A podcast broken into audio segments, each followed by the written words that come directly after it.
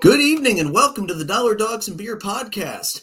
I'm your host Andrew, and joining me tonight is my co-host Joe. How are you doing, Joe? Doing good, Andrew. How about you? Well, you know, I kind of wish we didn't go to the lockout as much as we were all completely unfortunately expecting it. But you know, it is what it is. We're going to get through it, and uh, I, I expect baseball to start relatively on time and hopefully not miss any games in the spring. But um, we'll get to that a little bit later. So, Joe, this is likely going to be our last podcast of the fantastic 2021 year that this has been. So, what are you drinking for the last podcast of the year, bud? Uh, I'm drinking ice cold water. I'm uh, very sober minded about where things are going. So, very good, very good. Um, tonight, since we're not going to do any more episodes for December, I'm going with a holiday beer. We are going with Victory's Merry Monkey. Um, one of their, they put it out every year. It's very similar to a uh, Tröegs Mad Elf as well. I, I love these holiday beers this time of the year, and the fact that they uh, bring a 10% ABV punch to the party isn't a bad thing either, in my frank and humble opinion. All right, so Joe, let's get started. There were um, there were a few free agent signings that happened after we got off the air last week. The next day, um, before we uh, hit the lockout and everything else. So um, nothing super major, but some big, de- some important deals. I wouldn't call them all major deals, but some pretty um, important deals. Um, on the 30th last week, Atlanta did not make the same mistake two years in a row and non tender Adam Duvall. They tendered him a contract this time, so they're not going to have to give up another prospect to get him back from the Marlins or wherever he would have signed this time. So I thought that was a really good deal by the Braves to bring him back. Um, there was a trade. The Marlins picked up uh, Joey Wendle from the Rays. They gave up uh, Cameron Meisner. He's an outfield third base prospect. Um, the Orioles made an interesting deal. They brought in Rougned Odor, and um, the White Sox they picked up Leury Garcia. The Pirates picked up Roberto Perez the uh, Cubbies, Joe, they've been pretty quiet so far. And uh, in the course of two days on the 30th and on December 1st, they made three pretty big acquisitions. They picked up Yan Gomes on a pretty pretty team friendly deal, two years, 13 million. They picked up uh, outfielder Clint Frazier, and then this was the big deal. Uh, they picked up Marcus Stroman on three years, $71 million. So uh, your Cubbies were making moves. I, I particularly like the Stroman deal. Uh, what do you think about that, Joe? I mean, the Stroman deal was huge. Um, I, I, mean, I I called out at Jed, at Jed Hoyer on our show last week, and Jed, Jed uh, got the message, I guess. Um, so I think that's a huge move for the Cubs. Mm-hmm. Um, you know, to have two quality starters in there. Alzolay developing, so that'll be good. Um, you know, that's an improvement right away. Um, and he, eh, you know, it seems following following Stroh on Twitter, it seems like he's really excited about being in Chicago. And apparently, he's actively recruiting Correa, so we'll see what happens there. If the Cubs could get Carlos Correa, talk about um, really uh, super speeding the rebuilding effort. That yeah. would be massive.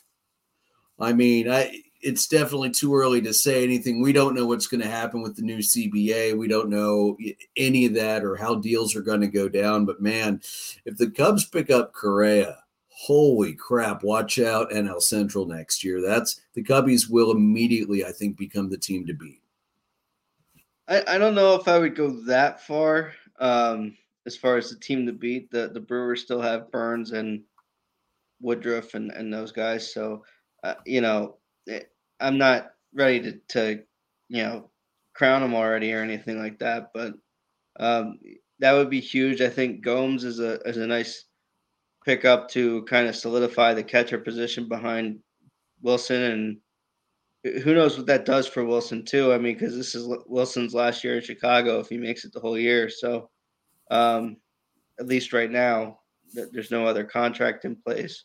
So um, it gives you a, some flexibility there uh, to have a reliable day-to-day catcher if you just had to move him, um, or you know, six and a half million is not a, a bad investment for a solid backup. No, I agree with that. And one thing to consider too, uh, Contreras was hurt quite a bit last year. So not only is he a solid backup just to spell Contreras, he's a solid backup to have around that may need to play every day for a little while if Contreras gets hurt again. And he plays pretty good defense. I, I don't think his defense is quite as good as Contreras's, but he still plays really solid defense, and uh, it's not going to be a major drop behind the plate. He handles pitching staffs very well. We saw that with Milwaukee. Um, I, I, I really like that acquisition for the Cubs. Yeah. And then um, the Red Sox also uh, they went after James Paxton. They picked him up for one year, ten million. Uh, another big one. The Angels are trying really hard to not waste their years of Ohtani and Trout. They re-signed their closer Raisel Iglesias, four years, fifty-eight million. Uh, a little steep on the price tag, but I mean Iglesias has been solid, so I can't really. I, closers are always going to be overpriced. I can't really fault them for making that deal. Um, and then the other big deal that came out on the 30th last week Javi Baez to the Tigers, six years, $140 million. He did not get that $200 million contract. And thank God he shouldn't have gotten that after striking out uh, 200 plus times. That was absolutely, you, do not get a million per strikeout you get. I'm sorry. yeah, if, you're if Fly the Dub hit this one again, we we had this in the group chat. They had that, you know, that you have the crying crying child saying that watching Javi play for the Tigers, and then the happy child is not watching Javi strike out 200 times this year. So, um, there's a new Tiger King in Detroit. Look out. Yeah, he's going to strike out a lot, but you know he'll he'll he'll hit a few hanging sliders that are only a half a foot off the plate. You know, two feet off he'll miss it, but a half a foot off he'll be able to golf it. yeah, um, we'll see what happens with with him. I think um, you know he, he got close to kind of what he was looking for, um, and and he has a chance to make a difference immediately with them. I think, um, you know. I, I think Met fans are going to be happy that they didn't do it. I think they're going to be much happier post lockout when a, a couple other moves are made by Cohen. You know, they've already gone toe to toe with Boris and gotten another Boris client a good deal in Scherzer. So, uh, you know, they might be willing to go back to Boris and get KB in there, and that would be, you know, hands down, the Mets would win the offseason again if that if that move happens. Although, as we uh, pointed out, winning the offseason doesn't mean diddly squat when you end up third in the division with a sub 500 record after leading well, the division for. To be over- fair, all I said to be fair, all I said is winning the offseason. I didn't say anything else. I wonder if the uh, Mets are going to get busted on camera uh, practicing their World Series celebration again during spring training. I don't think you're going to do that one again. That was uh, obviously they're. I mean, I think expectations are still going to be high, but I don't think that they're going to do that again because that clearly, you know, as soon as things hit the toilet, that that started flying. Man, that was crazy. Man, that thing beautifully blew up in their face, and I mean, I you know I'm always going to be biased and enjoy watching the Mets suffer in you know misery because they are a division rival. But my God, that was even for the level of BS the Mets do every year. That was a whole new level of what the hell were you thinking? like, if you didn't win the World Series, every team in MLB was going to make fun of you. And the fact that one of your division rivals happened to win it and then gets to rub your nose in the dirt about it for years to come, not not good thinking there. Not good thinking at all. All right, enough of that. So let's move on to uh, De- uh, December 1st, the last day we had any deals that were done in MLB. The Dodgers, who have been pretty quiet, not making too many major moves so far, they re-signed their utility man Chris Taylor, four years, sixty million. I thought that was a great deal for both the Dodgers and for Taylor. Um, a surprising move, at least I thought it was surprising. The Diamondbacks went after closer Mark Melancon. They signed him to a two-year deal worth $14 million. I believe there is an opt out for either the team or for Melancon after one year. So um, Another hefty price tag for a closer, but that's again, that's what the going rate on the market is right now. Uh, the Twins, they shored up their starting rotation, which has kind of been in shambles since the end of the season. They they signed Dylan Bundy of one year, five million dollars. Um, and the Red Sox, they weren't done. They went after the venerable left-handed pitcher Rich Hill, who is also an Atlantic uh, former Atlantic League pitcher, or local minor league around here that our uh, Lancaster Barnstormers play in. So uh, it, it's you know he he uh, in an interview a while ago pointed out that if it weren't for the Atlantic League, uh, there'd be forty million dollars he never would have seen. So that's uh, that's really cool for Rich Hill. And then uh, the Brewer, the Red Sox were also trading with the Brewers. They um, traded uh, Hunter Renfroe to the Brewers and picked up Jackie Bradley Jr., who previously played for Boston, if I'm not mistaken, and two minor leaguers, infielder David Hamilton and infielder Alex Binelas. So the Red Sox, uh, they're not going away anytime soon. I like I like the pickups that they made. Um, the Padres they picked up right-hander Nick Martinez, four years, twenty million dollars. Jason finally had something to celebrate. The Phillies finally got off their hands and stopped just making uh, waiver acquisitions and low-level acquisitions. Uh, they went out and picked up uh, closer Corey Knebel for one year, ten million. Um, and then, like I said, the Brewers they picked up Renfroe from the Red Sox. So uh, you know, the last two days of free agency before the lockout, they weren't as crazy as that as that first week or two. I mean, we didn't see any. You know, the biggest deal we saw was Javi Baez's deal, but we still saw some pretty important pieces move. Um, I know the Phillies, they have to be overjoyed to get Corey Knebel and one year, 10 mil. Again, closers are always going to be overpriced, but I think Knebel's worth the investment. And God knows the Phillies had to improve that bullpen. That bullpen single handedly has um, handcuffed that team for years now and is needed to be overhauled and fixed. And front office has just ignored it. And I think finally they have uh, realized that they can't keep doing that. Yeah, I mean it's just like just like an NFL team neglecting the offensive line. You just can't do it. Yeah. Um, you know, it doesn't matter what what quarterback you have back there if he can't have time to do anything. Um, and and when you have as unreliable a bullpen as as Philly has had, um, you know that's just not going to get it done for you. And if they had gotten through this off season without making any deals in the bullpen, they should all be fired. It's, I mean, that was insane. Yeah, especially after letting their best bullpen piece go in Hector Neris who earlier signed with the uh, Astros. Yeah, I mean, once they found a, a, role for him, he really he really flourished, and so I was kind of surprised that they didn't keep him there and and keep him in that role for another year or two and see what happens. But um, you know, I think eh, the Diamondbacks you have to start somewhere, so they felt like maybe starting in the bullpen with Melancon. Um, eh, so you know, mm. maybe that'll help win them a few more games. Um, but I don't. I, they're just too far away. I think from being a serious contender. But I mean, they did almost almost sweep or sweep the Phillies this year. So who knows? Yeah, yeah. That that was so weird. I, the Phillies, the, the knack they have for playing down to their opponents. They they'll play up to the big time opponents and then they'll play down to absolute garbage competition that they had no right losing to. I mean, you can give the Diamondbacks the home series because teams, uh, you know, of course, teams t- generally tend to play better at home. Right. But the series in Philadelphia, that that was pathetic. Yeah, I think the other thing too, you look at we talked, you talked about the Angels and some of the deals they made. Um, it, you you gotta make it you know worth tr- Trout's while to stay there for another. Well, I don't know how much longer that is, ten years maybe yet you know, you've got to make it worth your while. I mean, if if they just, you know, they finally make some moves, you know, closer, and I think, you know, Syndergaard, Ohtani.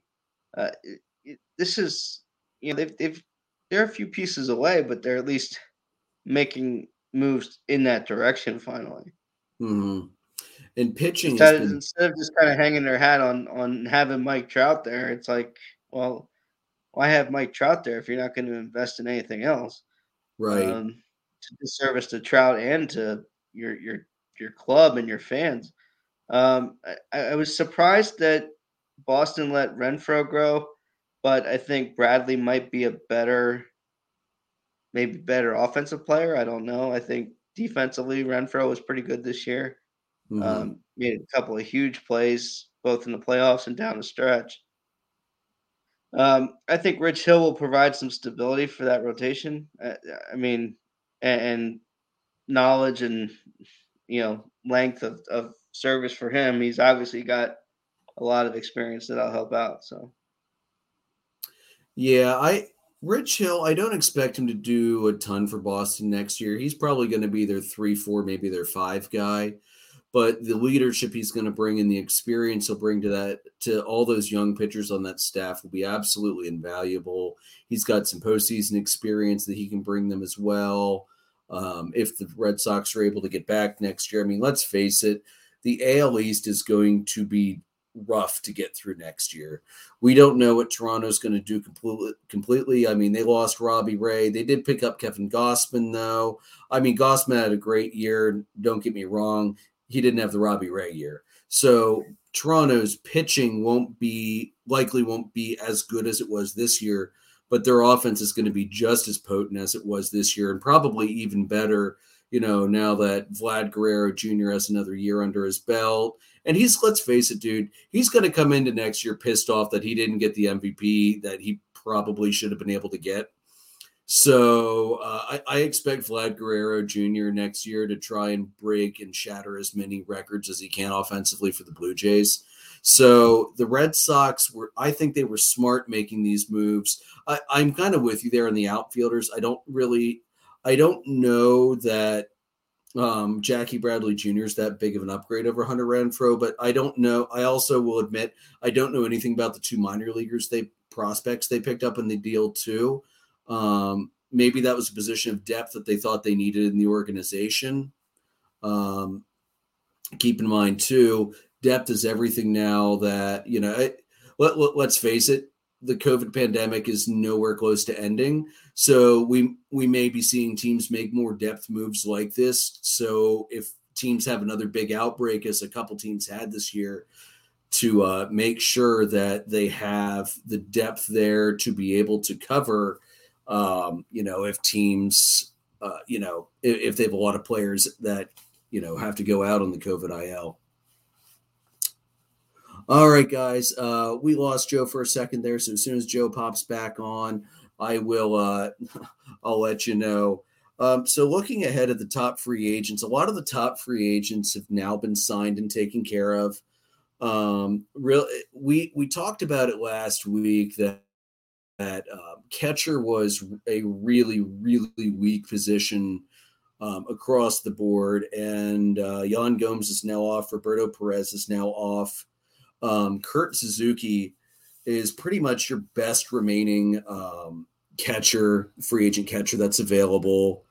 Um, most of the first basemen are still available. Freddie Freeman's still available. Brad Miller's still available. Rizzo's still available. And Zimmerman's still available.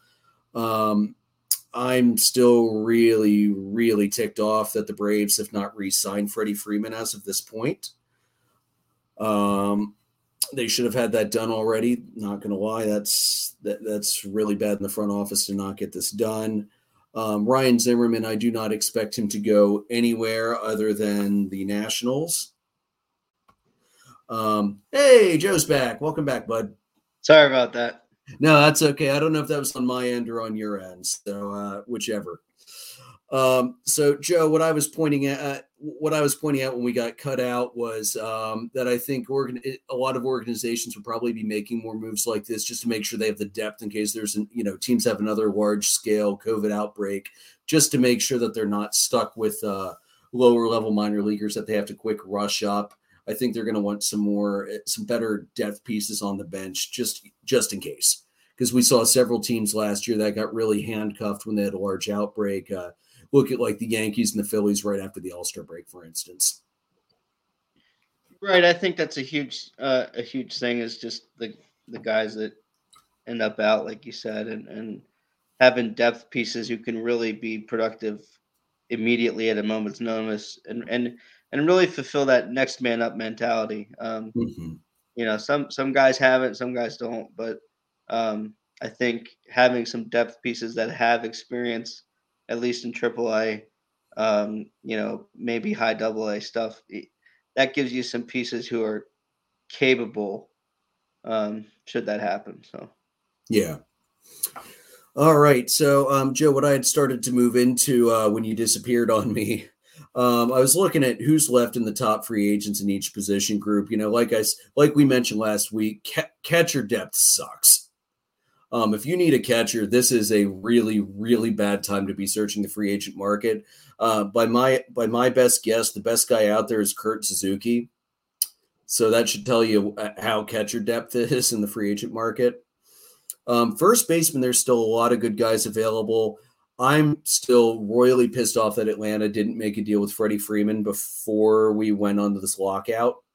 Mm-hmm. Um, frankly, I, I said it before, I'll say it again. The Braves should have given him a blank contract and blank check and said, write whatever the hell you want in here. You've earned it. Um, well, and, also, the, and, the, crazy thing is, is that the numbers he's asking for are not ridiculous. No, I completely agree. This is not, that. you know, Manny Machado numbers. This is like, this is a steal, right? It's like a damn thing.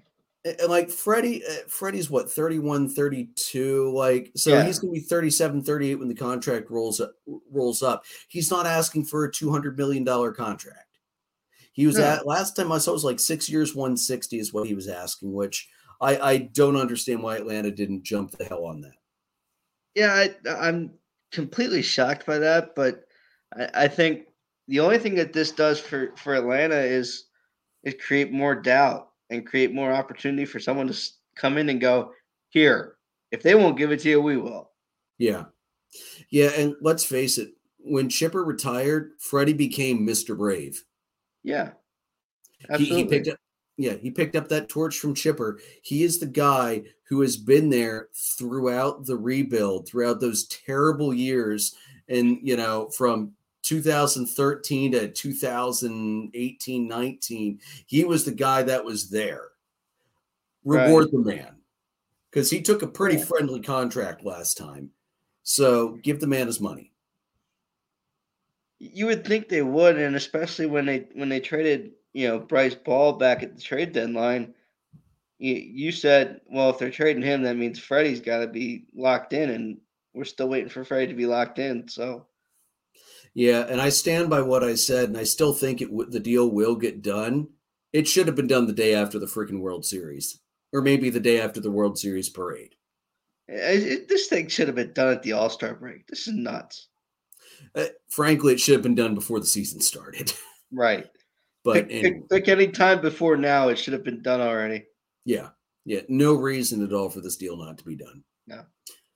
Um, also available at first base, Brad Miller's still available. Rizzo's still available. Ryan Zimmerman's still available. Let's face it, if Zimmerman comes back, he's going to the Nationals. He is Mr. National. He's not right. going anywhere. Right. He's another guy. You know, Zim, let us know if you want to play and uh, let us know how much to put on the check. Basically. Yeah. All right, so second baseman, most of the big second basemen are gone. Semien was signed, Taylor was signed, and Eduardo Escobar was signed. So that leaves uh, Josh Harrison and Donovan Solano. So second baseman went off fast. Uh, two of the four shortstop are gone. Javi Baez signed, Corey Seager signed, but Carlos Correa is still available. Trevor Story is still available. That's uh, that. Those two, I still think, are going to get two hundred million plus dollar deals, no matter what happens with the CBA. Yeah, and I think um, you know, I think Trevor Story is a good fit pretty much anywhere, but he would definitely mm-hmm. be a, a, great fit in Philly if they're able if they're willing to spend the money. Which they should they be. Yeah, they have to be. They're crazy yeah, not you, to. You have to. I mean, Didi has been such a liability. I know Jason's said that many times. You, you've got to do something at short. Well, and here's the thing: Didi's been a Didi's been a liability for them both with his glove and with his bat. Right.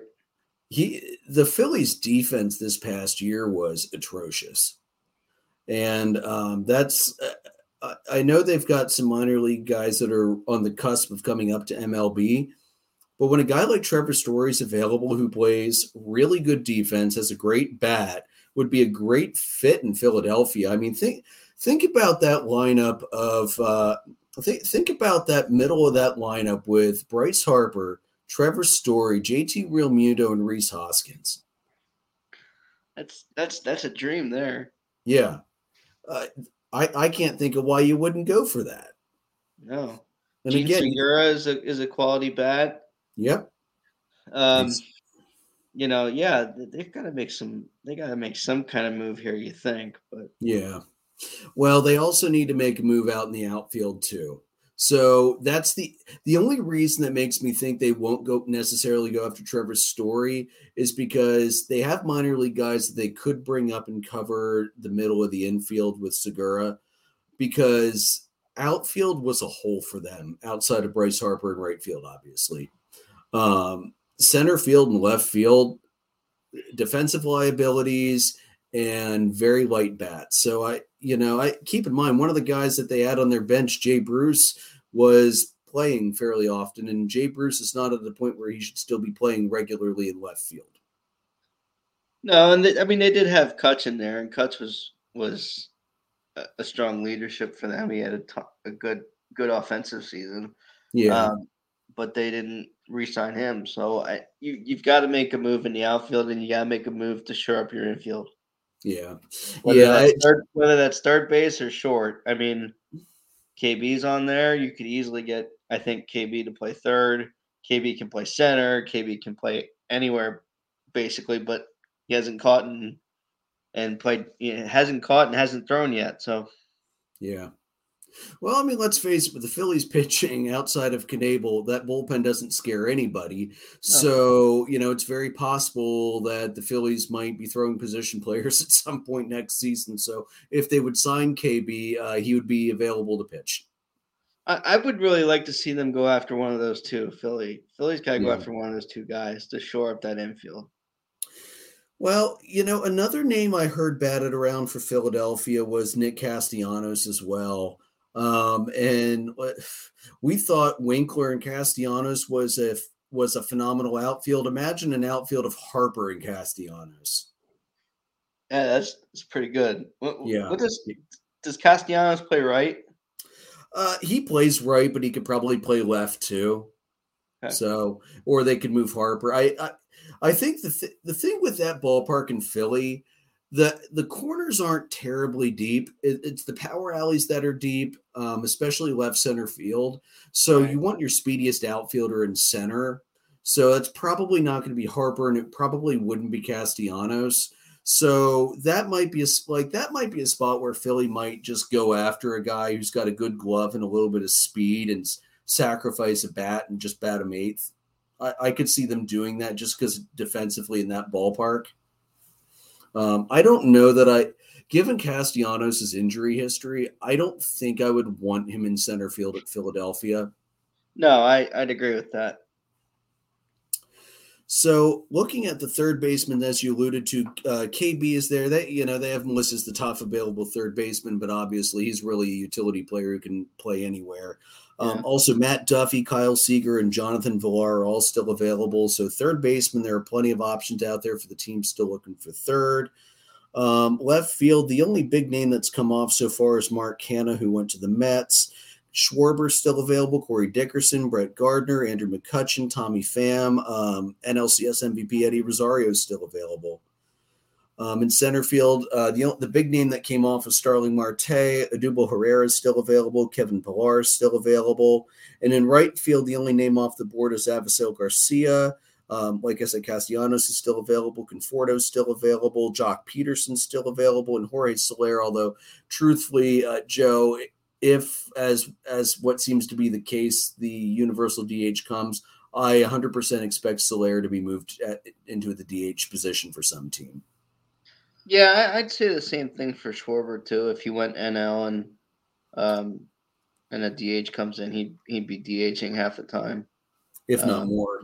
Yeah. Uh, um, there's a lot of good outfield talent there. I'd like to see, you know, um, I'd like to see the Cubs pick up somebody for the outfield. Uh, you got Um, you know, Heyward's kind of on a, on the tail end of his career, and um, you know, I think they need some some more pieces there. But um, yeah, I mean, you have to these teams. You just wonder how quickly some of these guys are going to fly off when when things open back up. So. Well, and especially if they don't get the deal done until February, right before spring training starts, mm-hmm. we we thought free agency was chaos. Now, it's going to be even more insane then. I think. Yeah, I mean, the longer this goes on, we don't. I mean, obviously, it's only been a week, but the longer this thing goes on, the the worse it is for the game. So. Yeah, hundred percent agreement there. Um, DH Nelson Cruz is still available. Jed Lowrie's available. Pujols is still available. I, I was kind of surprised to see Pujols still on there. It seems like he was going back and forth as to whether he was going to retire or not.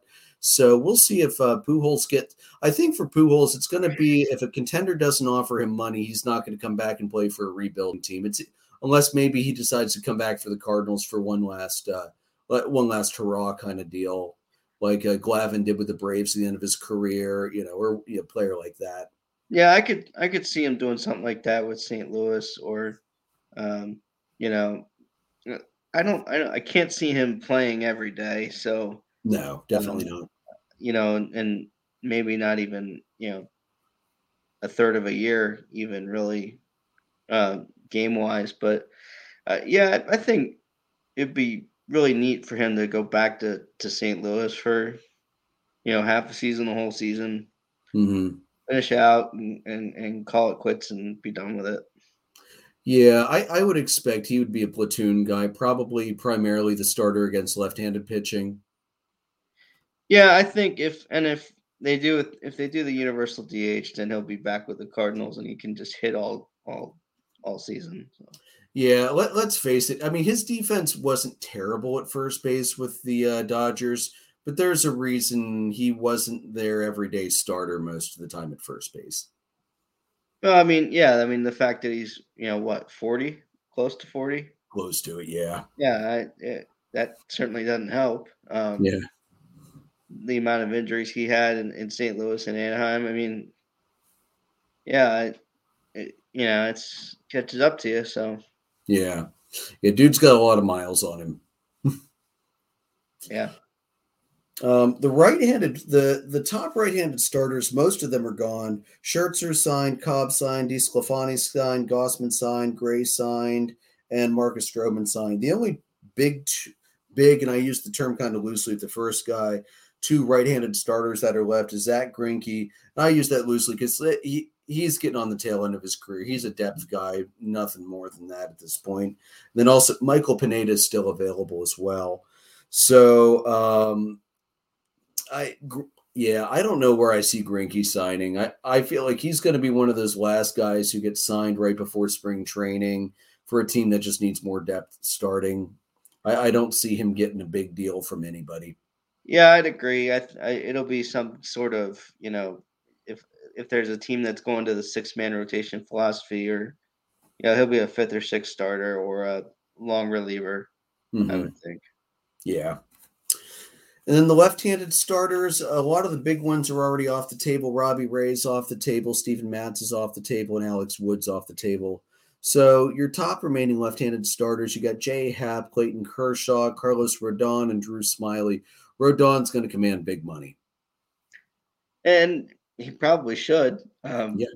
The way the way he pitched most of this year, um, you know, I you can't carry a team on your own. So, uh, you know, obviously we've we've driven the point home about the White Sox, but uh, yeah, Rodon should command some good money. I mean, see who's willing to spend it. Yeah, I wouldn't say no to Atlanta spending it, but I don't think that's where they want to spend their big dollars this offseason. I think the big money for Atlanta this offseason is going to be either another outfielder um, or probably more bullpen help just just because you can never have enough bullpen help. Yeah, I could I could see um, I don't know if they would do it, but if if Kershaw's just looking to kind of play another year and be done or 2 years and be done, I don't know what his mentality is. But if he's not looking for a huge amount of money, you know, um, or or crazy exorbitant deal, Cubs pick him up. Yeah, God, I wouldn't say no to Kershaw either. I don't think any team should say no if Kershaw said, "Hey, I'll come play with you as long as the deal's fair." Yeah, um, if, if, if the deal's fair, if that were to happen in Chicago, uh, you would have Hendricks, Stroman, Alzolay, Miley, and Kershaw. Yeah, that, I'm, it's not bad. I mean, it's not those guys in their prime. By no, I, I would certainly be happy with that, though. Yeah, and honestly, a guy like Alzolay being able to learn from both um, from uh, both Hendricks and Kershaw, that would be amazing. Oh yeah, and same for Stroman. That that would be huge. Um, personally, though, Joe, as much as we like to banter it around, if Kershaw comes back, I feel like it's going to be back to the Dodgers. Oh I, yeah, I, I would be I shocked to see him go anywhere else. Yeah, he, he he's just like Zimmerman is Mr. National. Kershaw is Mr. Dodgers at this point. Yeah, and he's earned it. If I'm not mistaken, he's one of the few starting pitchers to pick up an MVP in the last 20 years, along with the Cy Young. So, yeah, eh, not bad. No, you know, what we'll ignore is uh, mostly mediocre playoff stats for that.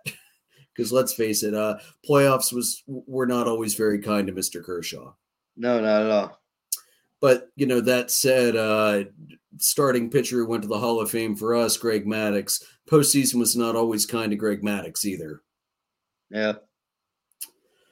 All right, the uh, left, the right-handed relievers, um, obviously Iglesias and Neris have already signed. Um, I, I think Ryan Tepera signed as well. I can't remember.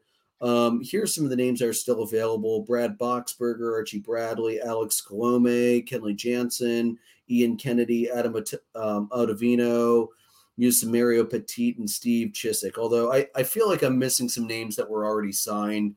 Um, so you know there are still good names, or there are at least solid names out there for right-handed relievers.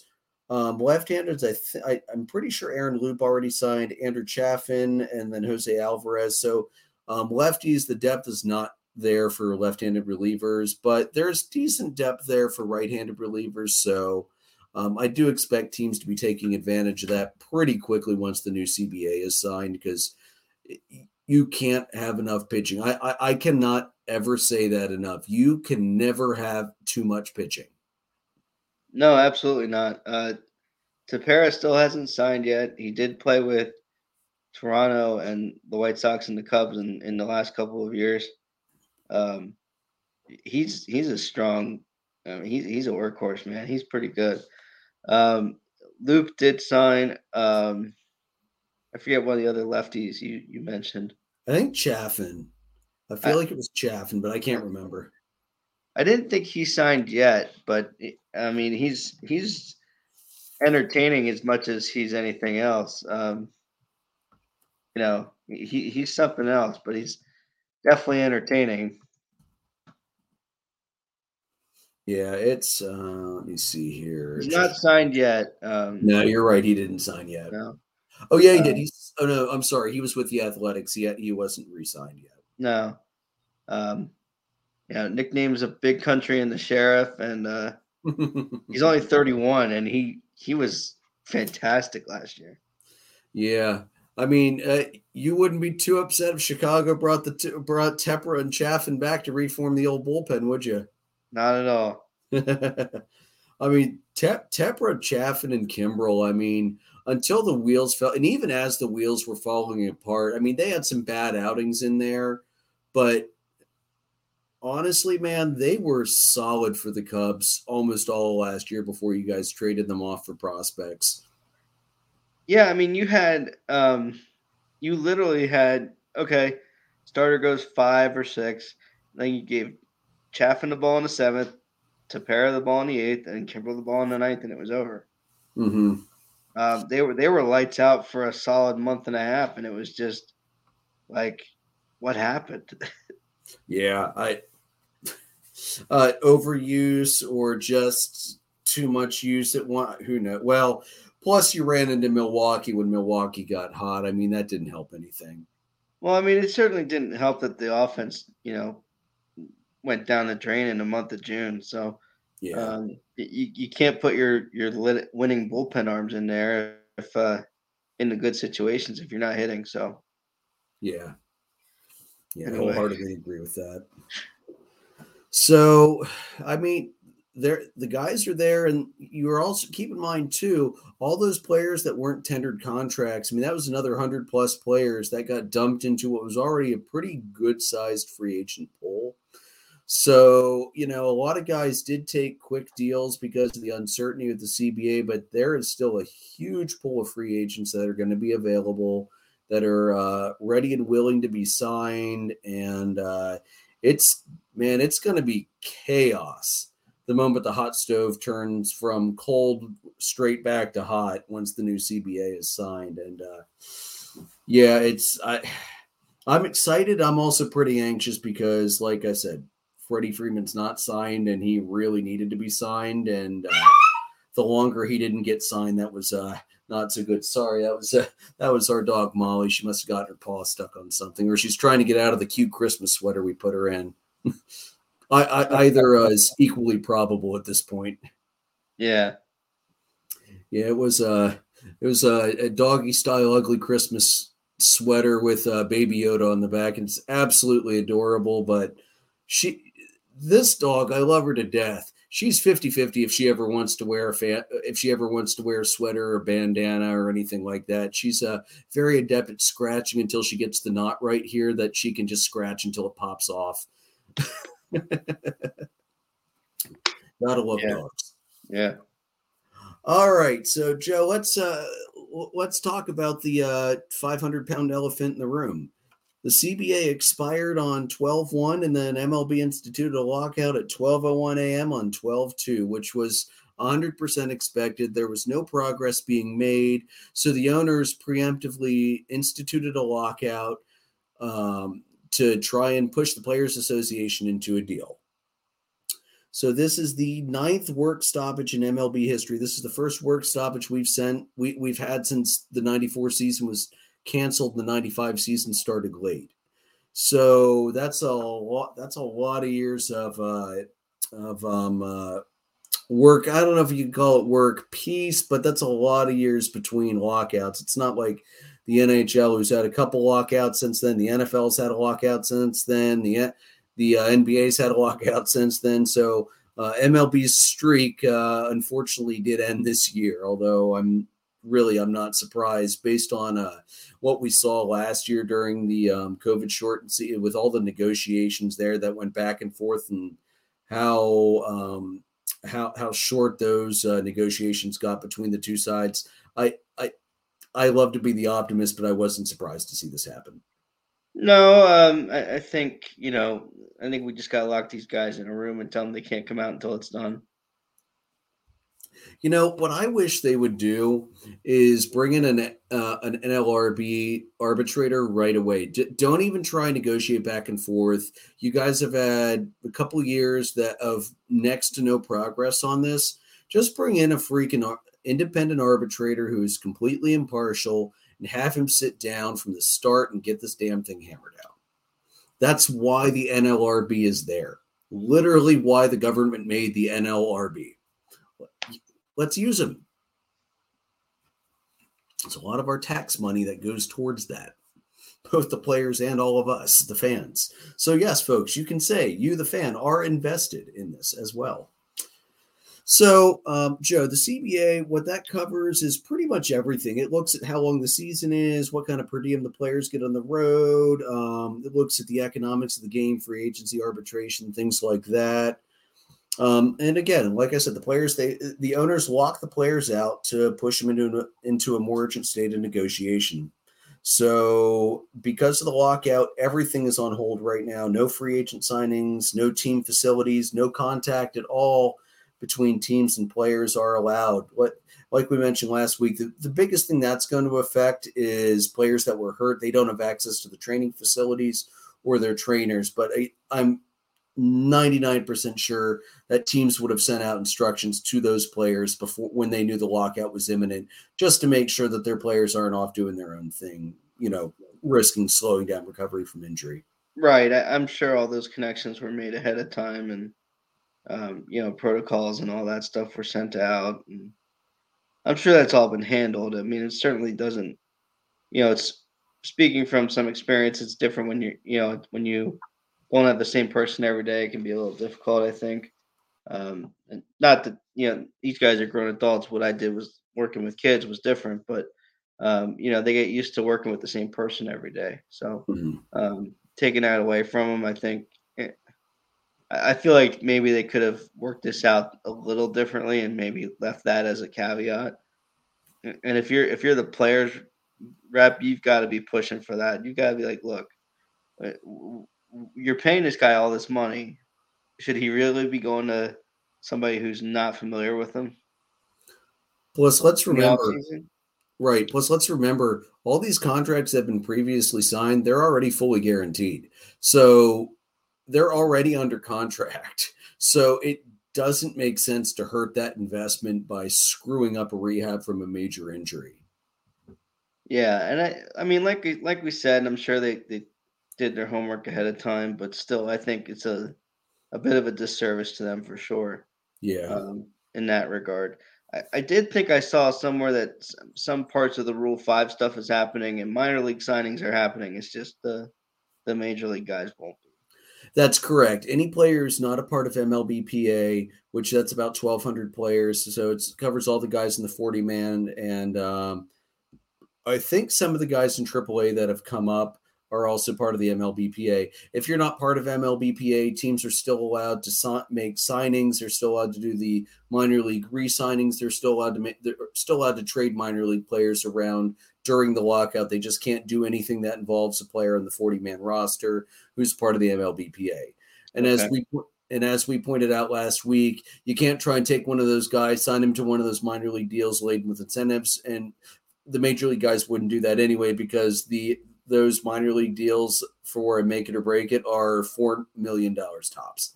Oh yeah, yeah. For guys shooting for a two hundred million dollar contract, they're not going to do that. No way in hell. Yeah, no, that doesn't make sense. Um, so, how long could this last? Could we lose games? Uh, it's certainly possible that games could be lost, but we have three months until the start of the regular season. So, at this point, I I'm going to say it's pretty damn unlikely that we're going to lose regular season games. Spring training could get delayed. That was scheduled to start February 14th. Um, happy Valentine's Day.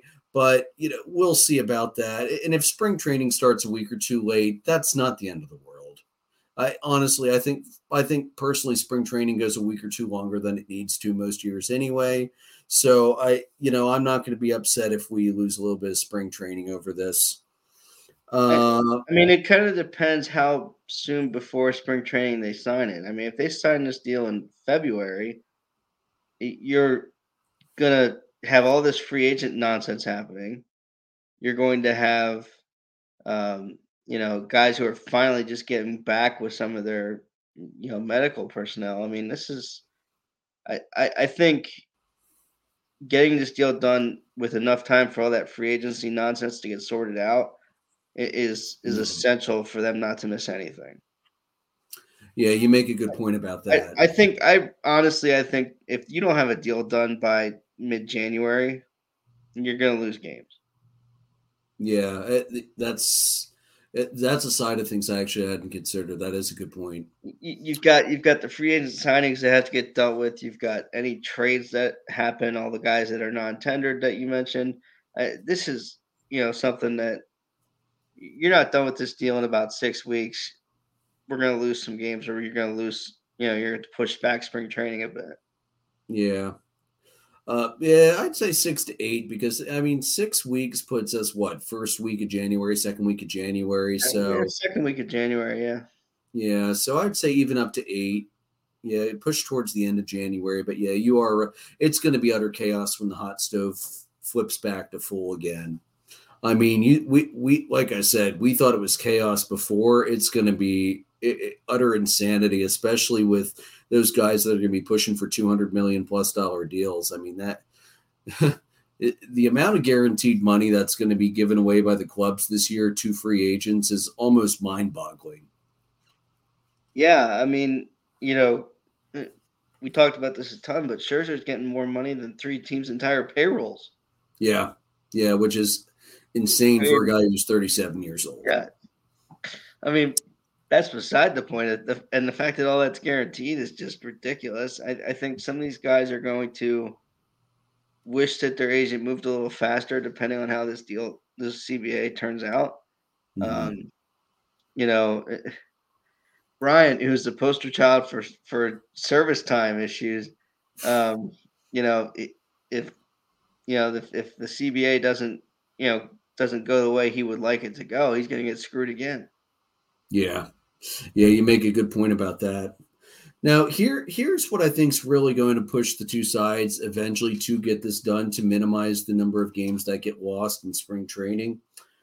Number one, baseball lost a lot of money during the shortened pandemic season. And number two, the PR hit that baseball took after that last strike was huge. And I don't think that MLB wants to risk taking another huge blow, either financially or another huge PR blow, because let's face it, it took a few years in the home run chase in 98 before fan interest started to climb back to what it was to the levels before the strike. Yeah, I mean, that was that was a magical summer to live through, but uh, and it, really was the beginning of the of of kind of bringing bringing fans back. I think. Um, I, I just don't know that they can afford to sacrifice some of the, the improvements they've made in branding the Field of Dreams game, the mm-hmm. um, you know, the improvements they've made, you know, in, in their youth outreach and stuff like that. They, they can't afford to squander the the inroads they've made in a lot of ways. Um, because there's you know getting locked in with with DraftKings and stuff like that and FanDuel like you, you are going to really hurt your brand if you just get into sports betting and then they can't bet on it. Yeah.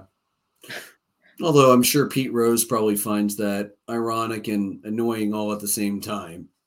Well, I mean, it's it's just hilarious that you know we aren't having uh, from from the major league management side of this of the league how how can you partner with DraftKings and FanDuel and still keep the best hitter of all time out of the Hall of Fame? Uh, best contact hitter of all time. Okay. Well, you knew what I meant. Yeah, I do. I, no, no, I'm, I'm just I'm just trying to muddy the water a little bit because uh, I, I, there are a lot of guys, honestly, that if I could if I could draft a team from all time players, I'm not sure I would even put Pete Rose on my bench. There are a lot of players that I would take over him because all he did was hit a shitload of singles. But, you know, we'll see. In the words of Billy Beane, he gets on base.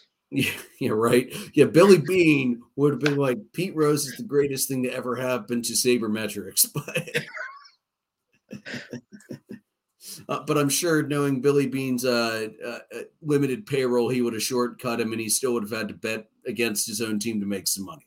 Oh yeah, oh, yeah. and I, no, we're not gonna get to Pete Rose tonight. Let's get away no, from the rabbit no, hole because we, we, we could spend. We already did spend a whole episode on it earlier this year. We could probably do another entire episode on should Pete Rose be in the Hall of Fame. So, um, if yeah. we're looking for content this off season, that might be where we go back to just to do so. Anyway. Um, so the big sticking point right now, I think, is it's all economic issues. Um, the players, you know, they're looking at the emergence of analytics in the front office, which that's cutting back the the contracts of these second and third tier players that they get when they finally hit free agency because of it. You do have, you have to get six years of major league time before you're allowed to become a free agent. So for most players, that's going to be when they turn 30, or it's going to be right around when they turn 30. So, uh, one thing the players are going to want to that they're going to try and push for, they want free agency to happen a year or two early, so that these guys have a better chance of getting some money, and so that they're getting their contracts as they're entering their prime. Um, the system that it's set up right now, it also favors keeping players in the minor leagues for several weeks you know, as we saw with the uh, Cubs and KB, uh, probably more poignant than any other player in the last couple years. the utter manipulation MLB teams do with service time to push back free agency as long as they can.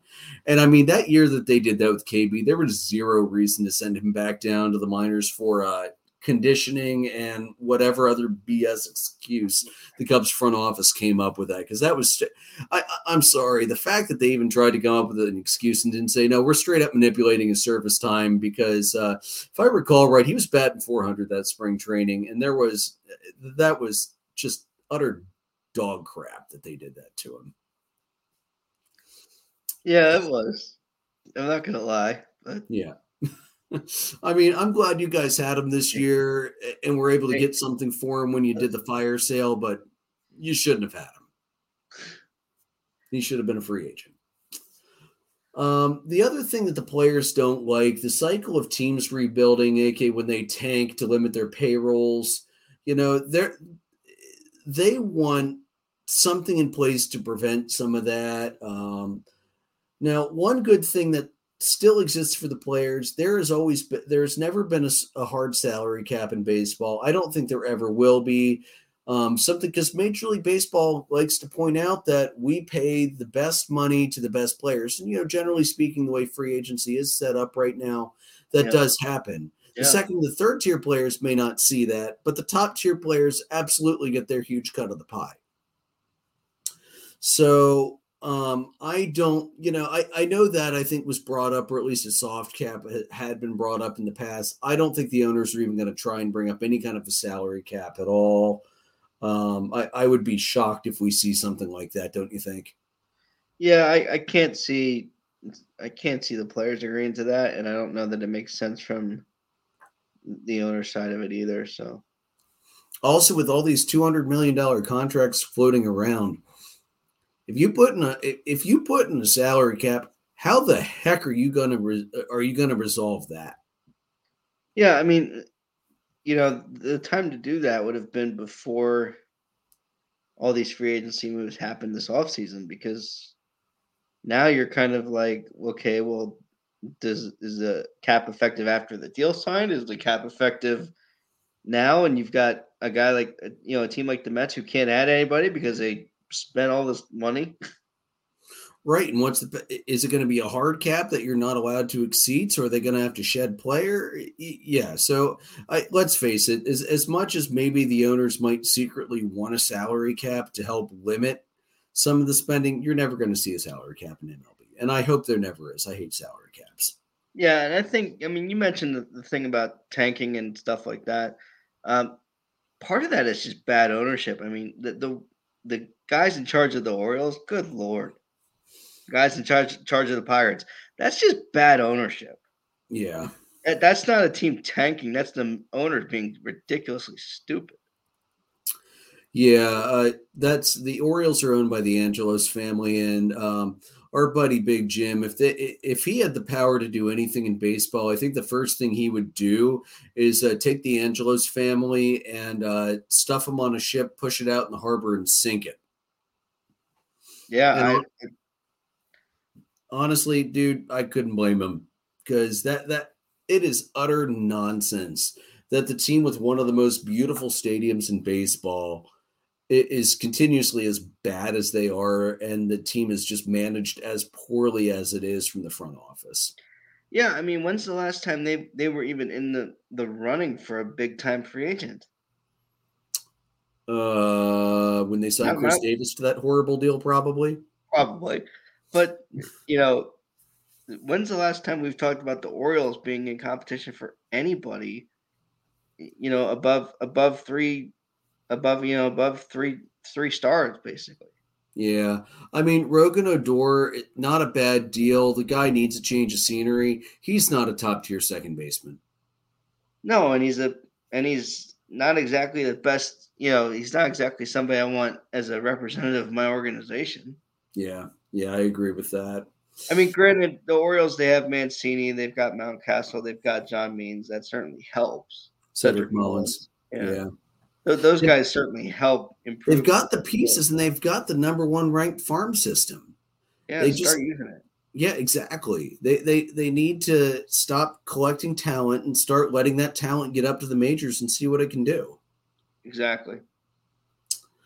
So, what does the lockout mean for everything? Um, eh, winter meetings are canceled, um, at least the major league portion. The minor league side will continue. I'm again, I'm sure there'll be a few deals thrown around here and there, but that's going to be all of that. Right. Um, there's no point in holding the major league side of the winter meetings The Oka's agents can't meet with teams right now. No.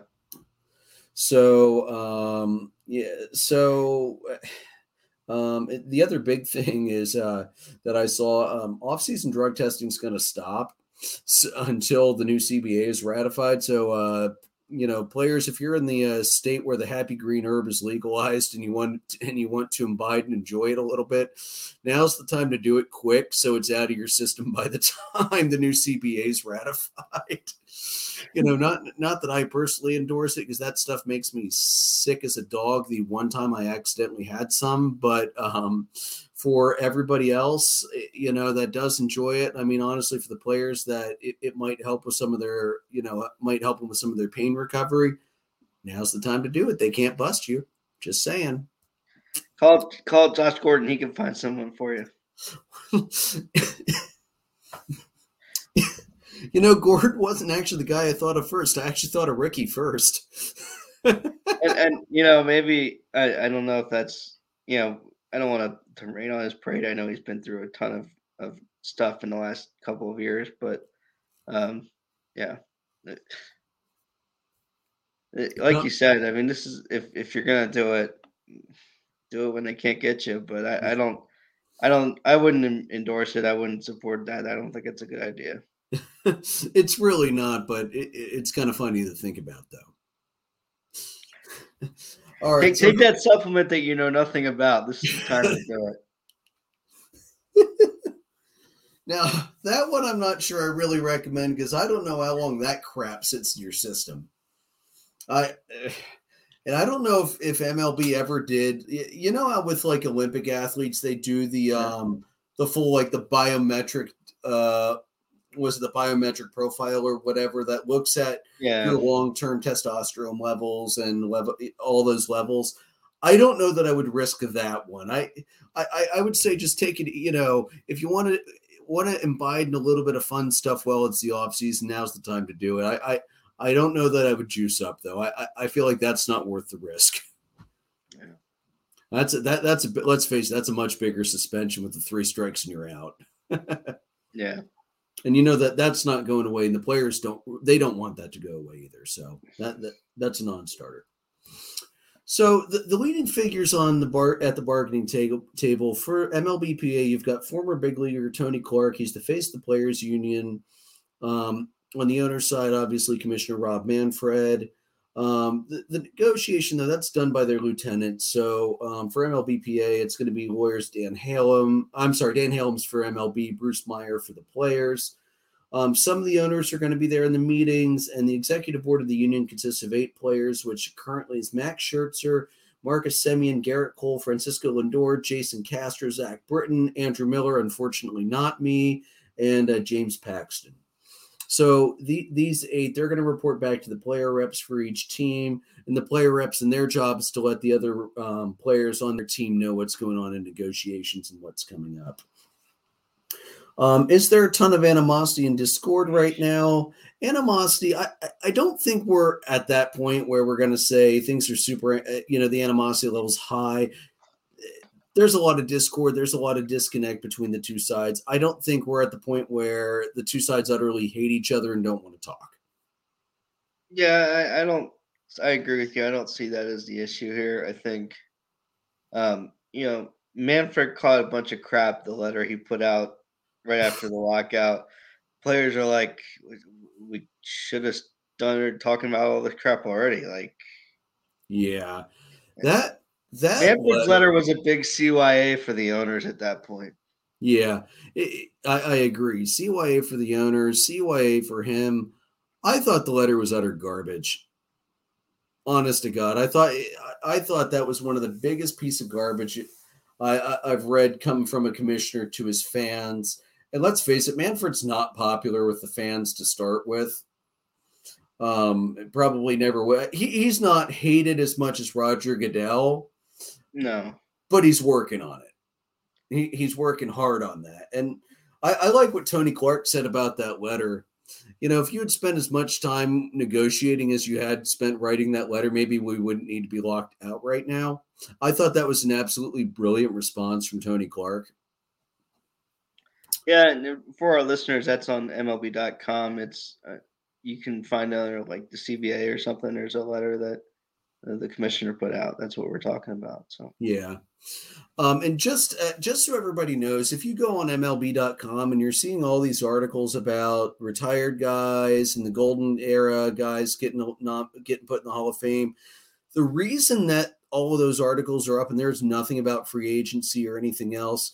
It's because, well, uh, until a new CBA is signed, MLB is not allowed to have anything about its current players up on the website right now. Um, the reason you could still buy like jerseys and stuff is because that license is completely separate from the CBA. So that's why you could still get, you know, you can get Braves World Series gear, you know, that's still available. Any of the other teams, you could get like their players' jerseys. I think, I'm pretty sure the new free agents that have picked their numbers, I'm pretty sure you can get them, uh, you can get like the new team jersey for the player um, because the marketing license is completely separate from the CBA. So that that stuff's all available. But that's why, or if you go to a player's profile, that's why it's just the uh, grayed out portrait. Right. And I thought it was pretty funny that a lot of the players um, decided to uh, try and make a mockery of that to change all their social media profiles to the grayed out portrait as well. I thought that was pretty funny. Yeah, it was interesting. So you know, there's definitely some tweaks that can be made to the economics of the system. Um, the players, they're going to want dramatic change, and of course they will. It's we're not going to see dramatic change most likely. That's not what usually happens in these CBAs. It's going to be a gradual change to a couple different things, if I had to guess. Um, you know, he, like I alluded to earlier, the, the rhetoric from last season's negotiations from the pandemic. I mean, that's that really showed that I I, I think once we saw all that hit hit public, I, I think it was inevitable we were going to have a lockout because those eh, same economic issues are still in play right now. So I, you know, the sides are talking right now, so that's good. Is it all in good faith? Maybe, maybe not. But the fact that they're talking is, I, I think it's a good sign.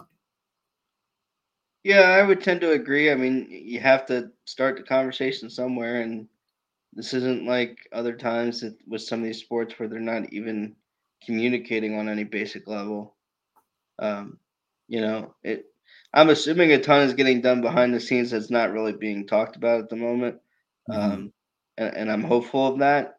Um, like I said, I think um, there's going to be some give and take here. I think the service time issue needs to be dealt with.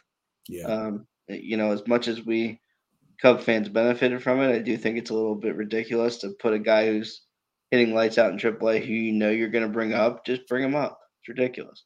Yeah. Um, you know, I, I, do think that's something that easily should be dealt with.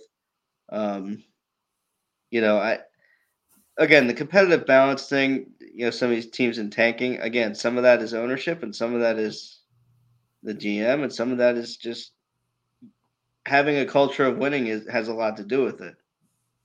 Um, you know, the, the Pirates are notorious for bringing guys up and, and right before their prime, they're getting traded. Mm-hmm. You know, the, the Orioles aren't aren't a team that makes a ton of investments in in some of their you know their guys and and, and brings guys in. Um, you, you can have a, a home based approach, but you've got to at least be willing to go after a couple of guys outside the organization. Yeah, I, I, I, definitely agree with you on that one, Joe. Um, yeah, yeah, you know, it's, it's it's just so hard to say what's gonna what's gonna end up happening with all of that. It it, it really is. Yeah, I, I do think you know if we get another, if we, God forbid, we lose games this next year, you're gonna have a lot of fans who just say, "Okay, you're just like everybody else. I'm done." Yeah, and really, you, you can't blame them no, of course not. The fans have a long memory. They remember the lot. They remember the strike.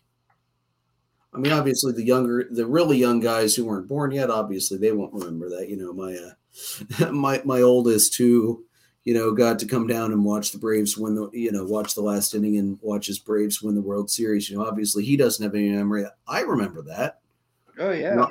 I, I, I'm still honestly, I'm still a little bit pissed off about it because it didn't need to happen. It, it didn't need to happen. They should have come up with a deal ahead of time, and the fact that they let it get that far is just, it's infuriating. Absolutely. But I really do think MLB learned their lesson from last time, and I don't think we're going to see that happen again. Thank God. That would be uh yeah, that would be horrible. yeah, I, I, certainly hope it doesn't go that direction. And and like you said, the fact that they're talking is a good start. Um, it it doesn't really feel like they're that far away. I think any rule changes were thrown out, so I don't think we have that coming. Um, if I'm if I'm not mistaken, I think they threw out any any new rule changes for this year um, coming up. So that's not something to to, to be a sticking point.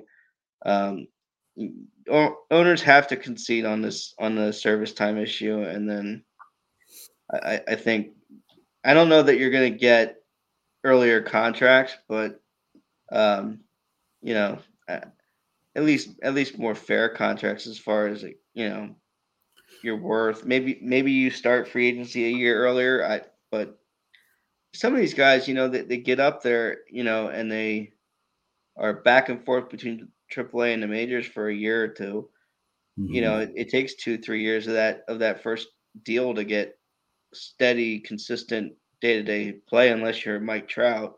Um, you know, so I it's hard for me to think that they can they can just give up a, a year of that part of it uh, and start free agency early, just because I, I think some sometimes you're going to have some of that up and down early on. Um, mm-hmm. I, think you have to, but you know, by year three, you kind of figure out, okay, this guy can play, um, you know, and then that gives you three years at least um, to see if he can take your team to the next level or see if you can get something for him. Yeah, yeah, I, I think the players are going to of those two issues. I think they're going to have to pick one or the other. Do they want to stop service time manipulation, or do they want earlier free agency? The owners aren't going to give them both. Um, no, and I think I think the service time one is the one to go after. I agree. I think that I think of the two, that's definitely the more um, critical issue of the two would be to go after that one. Yeah, I mean the free agency thing. I mean, it's there's nothing in that extra year that keeps you from being traded. So it's not like you're stuck. You know, you have six years where you're stuck in Chicago or stuck in in Pittsburgh or or Detroit or wherever. Mm-hmm. You've got six years where you can either prove your worth or you can get traded yeah. somewhere else and prove your worth there. Yeah, absolutely. So I mean, the fact that they're not locked in for that six years in that in that one spot, I think service time is the one to go after. Yeah, yeah, I agree with that. So, you know, what are some of the bigger changes that we could see coming up? The big thing MLB wants is they want to expand the playoff. Right now, um, in Major League Baseball, yeah, I know. Right now, you have a you have 10 teams that make the playoffs. It is by far the most exclusive playoff in any major sport in North America. Um, 10 teams out 10 teams out of the 30. So I, I know MLB MLB wants to push for 14. I don't want to see 14 personally. I'm a I, didn't like the second wild card, especially because they have it set up as a one game play in, because that's not what baseball is about. But I could live with 12 I'm going to grumble about it. I'm going to complain about it. I'm going to bitch and moan about it, but I could live with 12. I really hope they don't do 14. And then the league, there's this, um, there's this, they want to call it creative. I think it's absolutely insane yeah. idea of your number one seed gets a bye, the other division winners get to pick their wild card opponent. I hate that. No, that doesn't make any sense at all. No. Honestly, the big change to make, like you said, is is that wild card game being a, a three game series at least. Mm-hmm. start with that and, and see what that does for, for the playoffs and then think about whether adding another team is is worthwhile. I mean, the fact that a third of each league, when you look at it, you know, a third of the American League and a third of the National League make the playoffs. I mean, that's not terrible. Agreed.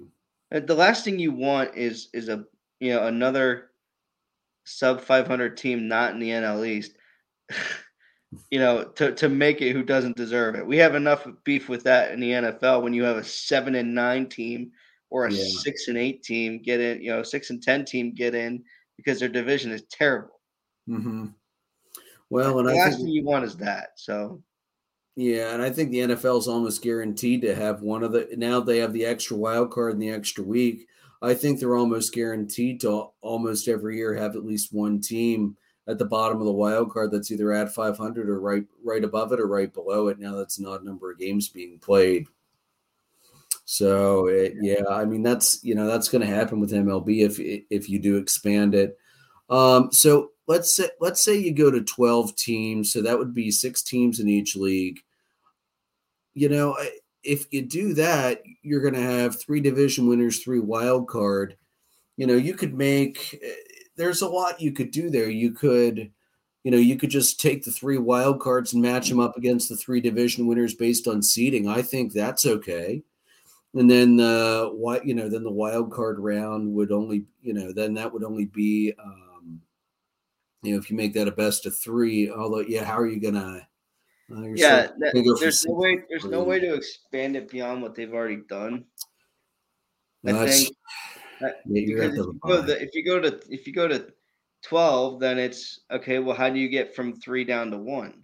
You give you give one team a bye or they play both and do a, a best of three against both or a best of five against both? Like well how about this? How about this? Let's say 12 teams you've got three wild card three division winners.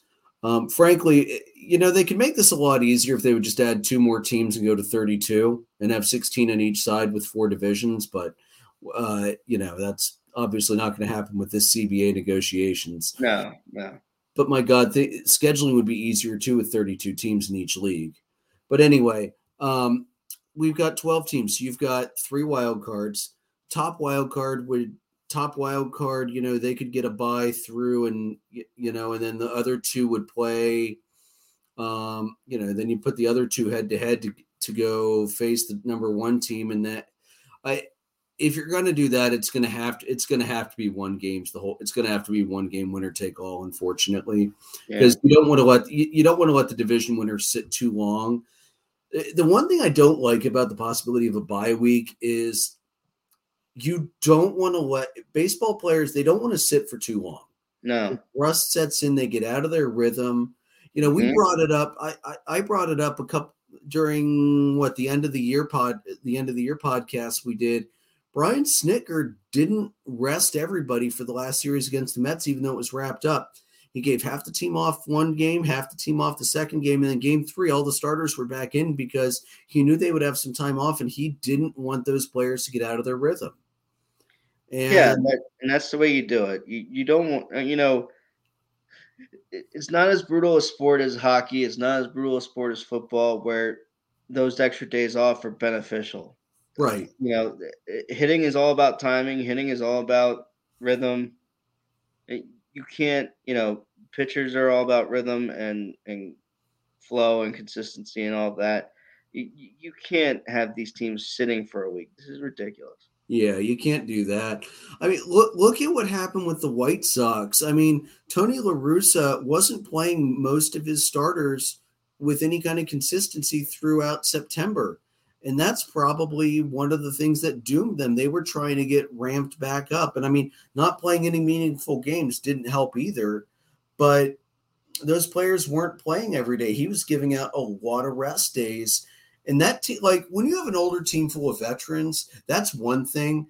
They're okay with more rest, and frankly, they need the rest. The White Sox have a lot of young guys that really should have been playing almost every day, or just getting one or two off days a week or every other week. You know, just to just to keep them a little fresh.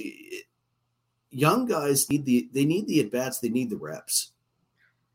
Yeah, I, you know, it's just again, it's a totally different animal from the other major sports where the the, the days off are good.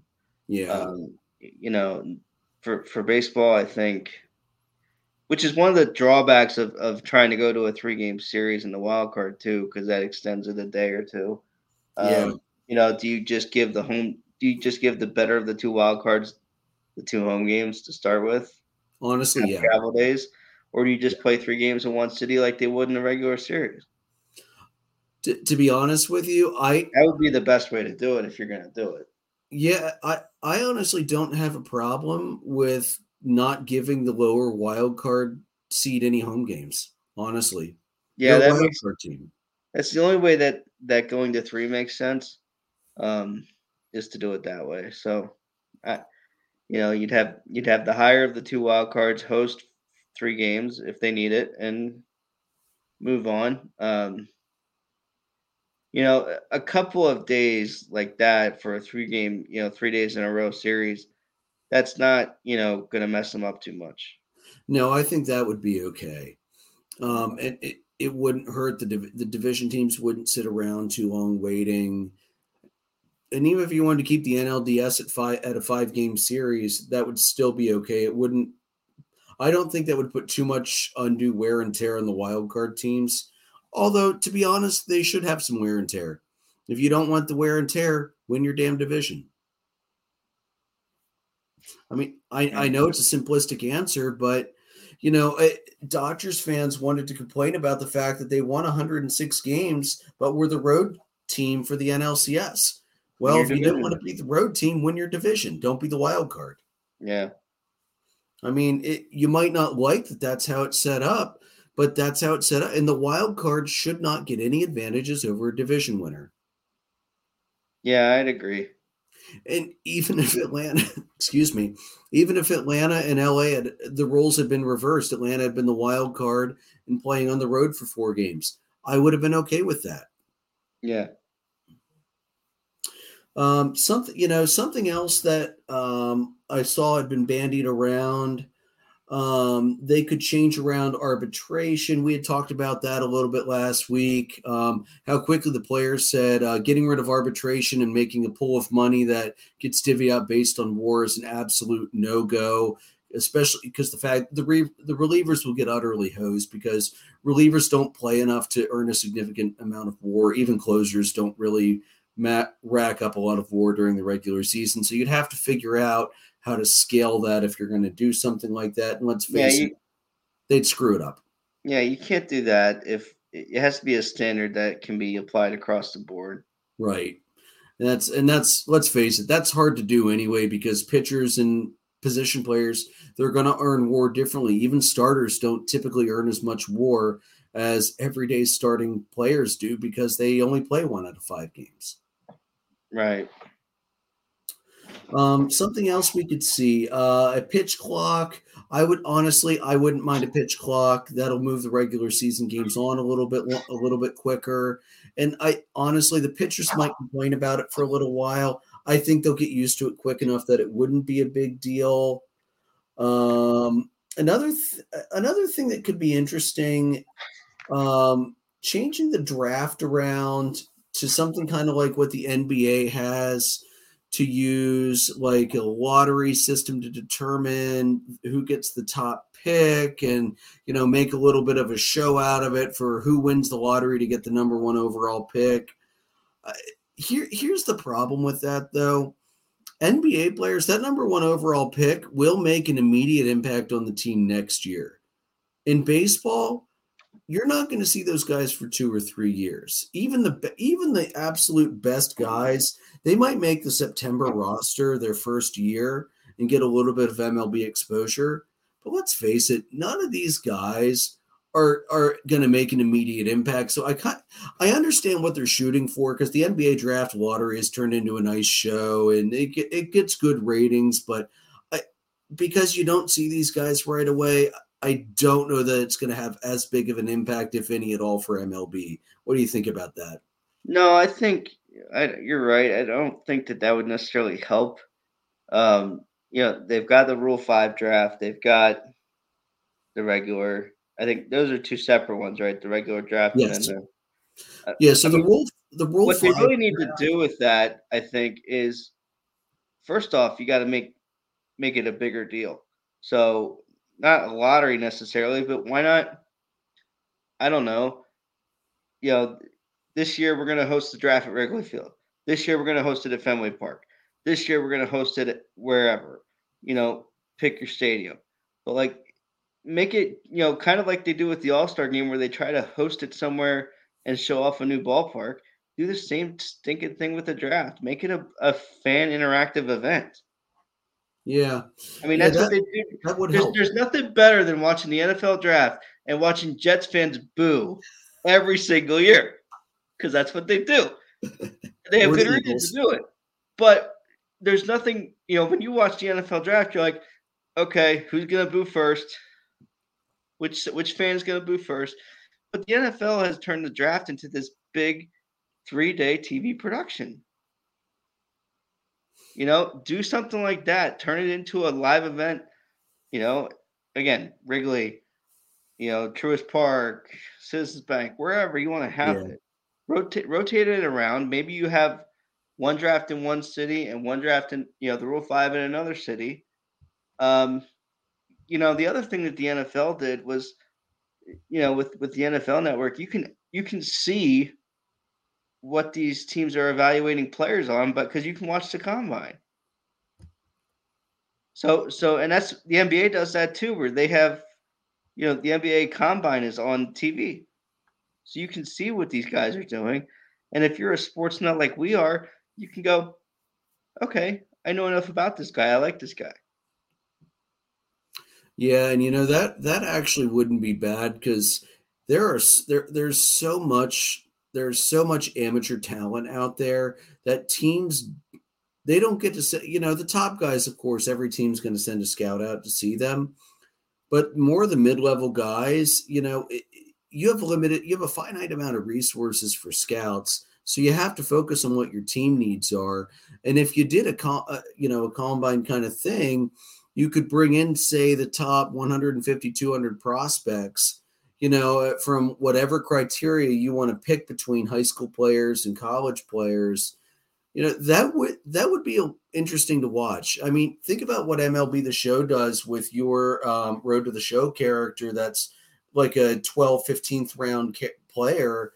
You know they you know you come in you work out your skills they see you pitch. If you're a pitcher if you're a position player they watch you field run and hit you know that and they also have some exhibition games in there too. That might not be a bad idea too. Um you know televise that more push that to the forefront more. You know that that way more of these guys are known. That that's a good thought. I hadn't thought about that joe. Um by the way the rule 5 draft so what that is it's players i i think it's by their it's either the third or fourth, maybe fifth year after they were drafted. They have to be placed in the 40 man roster by that point, or they're available for other teams to draft away from you. So that's Okay. why um, that's why towards like the end, I- I forget what the deadline is. The deadline is like midway through November or towards the end of November. Like by this day, you have to the guys you want to protect from the Rule Five draft have to be put on your 40 man or they're available in the draft. So that's what the Rule Five draft is all about. It's it, it's it, it keeps te- the Rule Five draft is essentially a way to keep teams from stockpiling um, high level prospects, but never bringing them up. Right. That so that's sense. what that's yeah. So that's what that's all about. I I don't think there's a lot of issues for the MLBPA with how the Rule Five draft is handled. So that that probably won't change much. No, I think, but I do think the mate the whatever the the regular draft outside of the Rule Five, I think you should really look to make that more of a television event. I mean, because Yeah. I mean we know it's happening, and and we might you know quick glance in and and, and you know follow our, our social media and find out who our teams are picking. But Yeah. the other the other major sports, it's a it's a televised event. It's it's something that's you know waited for. Um, you know, you have you have casual NFL fans and and non real big NFL fans who will watch the NFL draft just to understand it more. you have guys who will watch the NBA draft who, you know, they're college basketball fans. Maybe that maybe they're not NBA fans, but they still want to see where their guys go. Yeah, yeah, it's true. Yeah, it's like I said, it, it, because of how long it takes for these guys to get up. That is tough for MLB to be like, here's the big guy. You're not going to see him for two or three years, but here's the big guy. So yeah, that would there is definitely more they can do. I think you're absolutely right about that. Yeah. So, um, you know, other things that other things that we could see. Obviously, the D, the universal DH. Uh, I hate to see it. You hate to see it. I know Jason absolutely despised seeing it. Um, I, I, I think we're going to see. I think we're going to see the universal DH come through as something the players will give as a concession to the owners to get something they want. Yeah, you're you're more than likely right there. I think they're not. You know, they might. I hate being right that, about it. No, that, I mean that'll help numbers. That'll, you know, it, it, might improve, you know, home runs and things of that nature and mm-hmm. eyeballs and money. But keep some of the older guys that can't really field anymore, but still have a decent bat. It'll keep them in the league for an extra year or two. Yeah, I, I just wish they'd get rid of it altogether. Um, you know, growing up playing little league, pitchers hit. Everybody in high school in high yeah. school. Pitchers hit. Yeah, let them it's hit. Not, it's not till college and at some places and and till you get to the majors that they stop hitting, and then we go, oh, why can't these guys hit? Oh, I don't know, because you had them hit for ten years and then you told them not to. Well, and think about it like this, Joe. I, I don't know about you, but on a lot of my little league teams, our best pitchers were our best athletes. They were playing everywhere and hitting all the time anyway. Yeah. So eh, let them hit. I mean, we we saw some guys last year that made an impact with their bats. Max Fried did it with the Braves and took home a silver slugger. Jacob DeGrom, when he pitched, oftentimes he was the reason he picked up the wins for the freaking Mets because he was the only guy scoring runs for the Mets. Yeah. Jake uh, uh, um, Wheeler, he was getting hits for the freaking Phillies. Uh, you know, let's let's go back a couple years freaking Carlos Zambrano. That dude could hit. I love watching Carlos Zambrano because he was either going to hit a home run or he was going to strike out. But boy, when he struck out, he was swinging out of his heels for the fences. I loved that. Like, yeah. On, these guys that can let him hit. He was either going to hit a baseball or a water cooler, one of the two. so true. I mean, eh, go back to the Braves' big three and Maddux, Glavine, Smoltz. They pride, and they said this in interviews. They prided themselves in the fact that they were not an easy out for the opposing pitcher. Right. Like they, like they weren't getting hits all the time, but they were getting hits enough that, and they were good at laying down bunts. So uh, the bunt has become a lost art form. Uh, look, look at all these um, stupid extra innings games with the ghost runner on second where teams didn't even try and drop a bunt and move him to third and then hit a sac fly to win the game. Yeah. My God, my I remember Little League, our coaches hammered bunting into us just as hard as they hammered regular. Like when, when you were doing BP on my teams, because I, I, I got lucky, Joe. I had the same coach once I moved to uh, Warwick School District and joined Warwick Little League. I pretty much had the same coach for all but about two years of my um, little league career, and every single time you took batting practice, the first five pitches that you saw, the coach told you to drop a bunt down. Mm-hmm. And if you didn't get one down, he said the first 10 pitches you saw, you're going to try and drop a bunt down until you got at least one successful bunt down. Because yeah. one, you know, we use the bunt a lot in Little League, and two, you know, the rest of the team is out playing defense, and the coach also wanted them to practice defending the bunt too. So, you know, it, it was a win win across the board for both sides for that. Yeah. So, you know, un- unfortunately, uh, we're probably going to see universal DH instead of universal get rid of the DH. um, I know I know one other thing that they were looking at that the owners were sort of conceding was bumping up the luxury tax threshold a little higher, but I, I, I think what I saw in the last deal the owners laid out, I think they only were willing to bump it up like four to six million, which let's face it, that's a that that's a bench level player. Yeah. That that that was eh, that was like a here we're going to give this to you, but we're not going to give this to you, so suck it up and deal. So understandably, the players were not happy about that. So that you know that's another thing that's going to be: are they going to raise the the luxury threshold higher, or are they going to, or you know, quicker route to free agency? You know,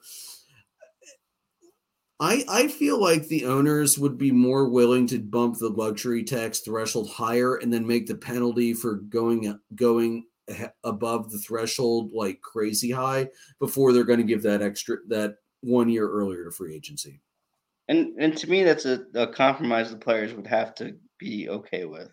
Yeah.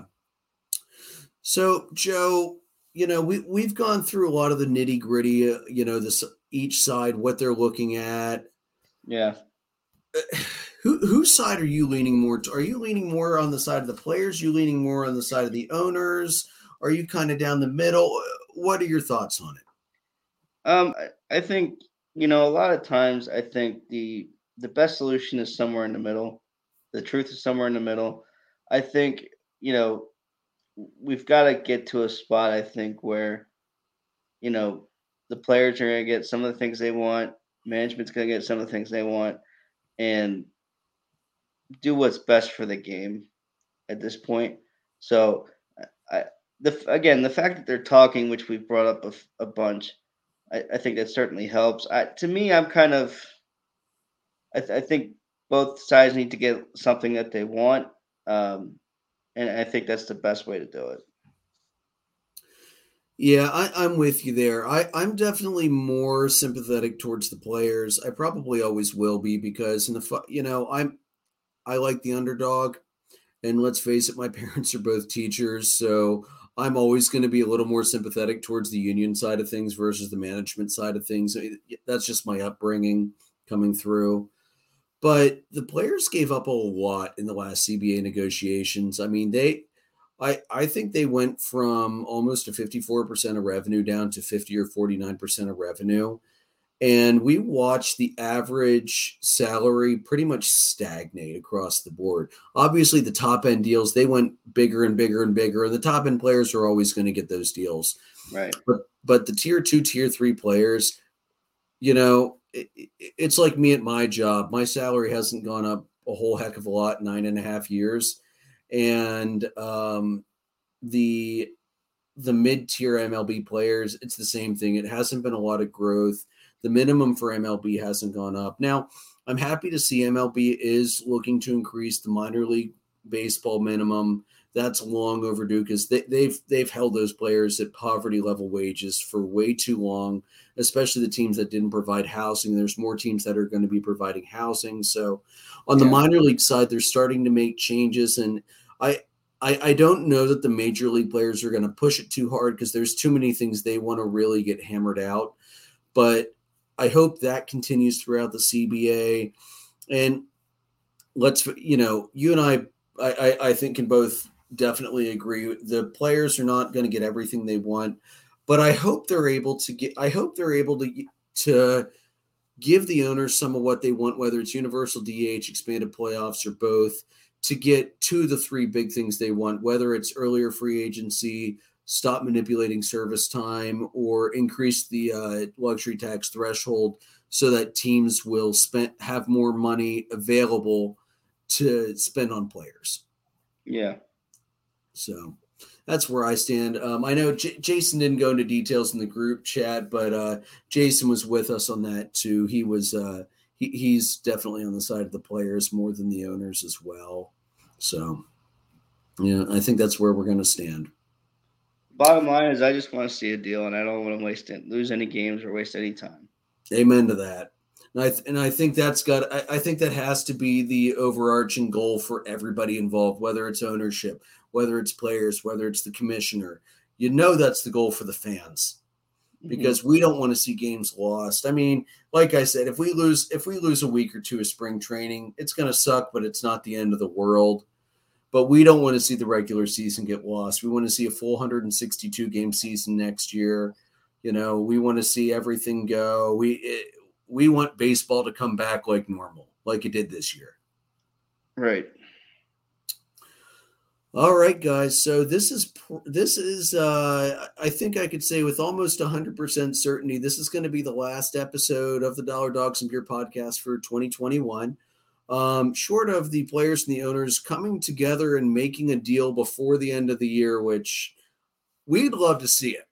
We would love to be we would love to be wrong about this and have to do at least one more episode before the end of the year but let's face it, we're probably not going to because I, I don't think the CBA is going to get resolved before next year.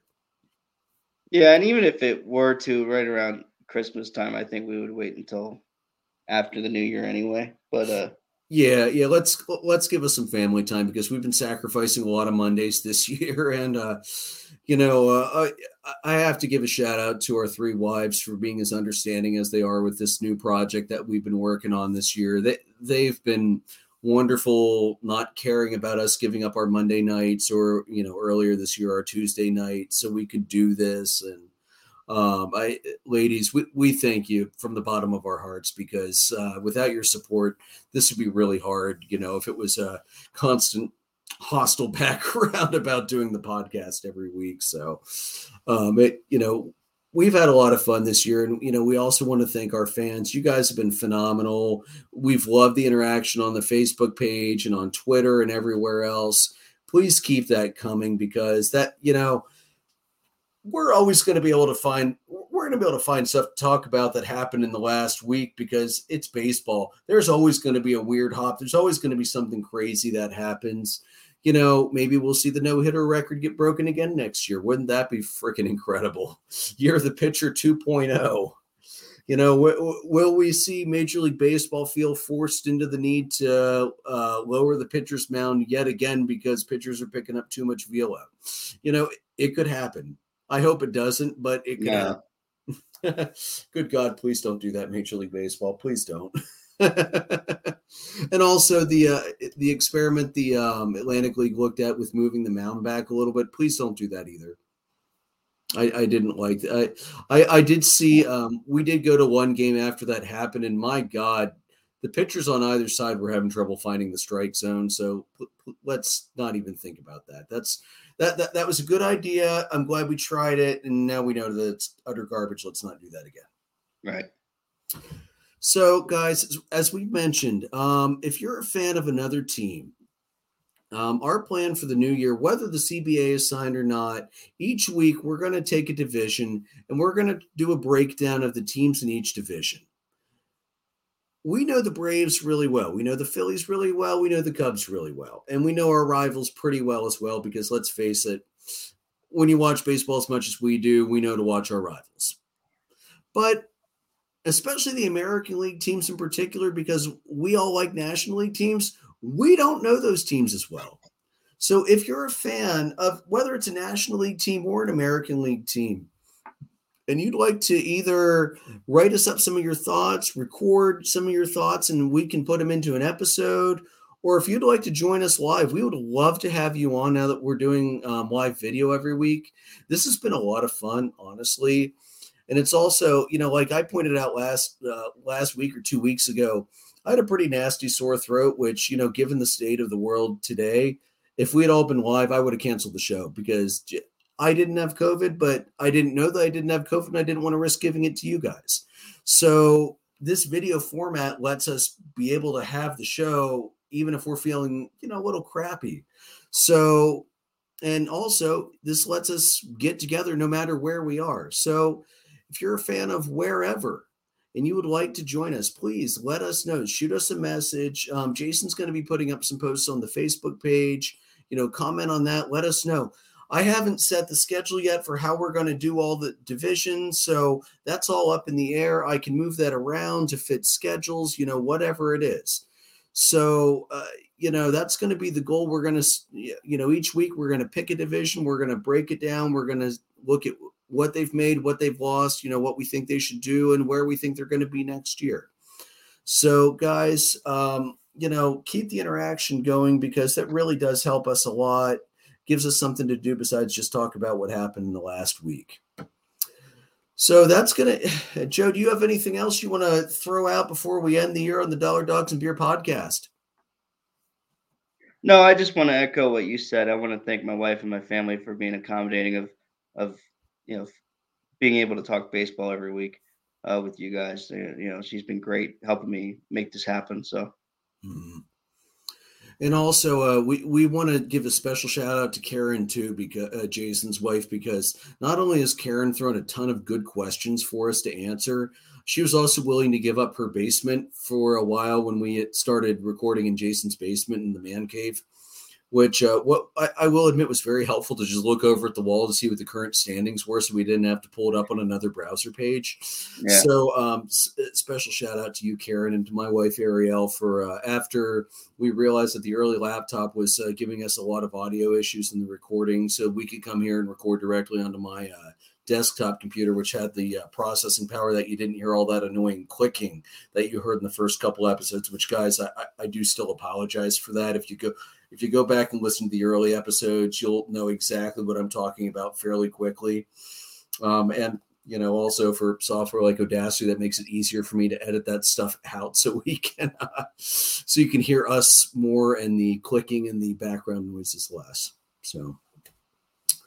All right, guys. So that's that's going to be a wrap for us for 2021. You can find us on Anchor, on Spotify, Breaker, Google Podcast, Apple Co- Apple Podcast, Pocket Cast, Radio Public, Spreaker, Amazon Music. You can see us live on our YouTube page. You can see us live on Facebook and live on Twitter. Um, follow us on our Facebook page, facebook.com slash dollar dogs and beer. Follow us on our Twitter page at dollar dogs and beer. Actually, I'm sorry, it's uh, at dollar dogs uh, at DDAB underscore podcast. I gotta, I have to stop using the old, uh, the old closing. My apologies. Um, find us on Twitter. Andrew's at Pyrolord314. Jason's at J R I E K E R 300. Hopefully, for the last time, I have to say that. Joe is at Joltin Joe 35. We are presented by Dark Arrow Podcast LLC. May your dogs always cost a dollar. May your beer always be cold. Have a good night, everybody.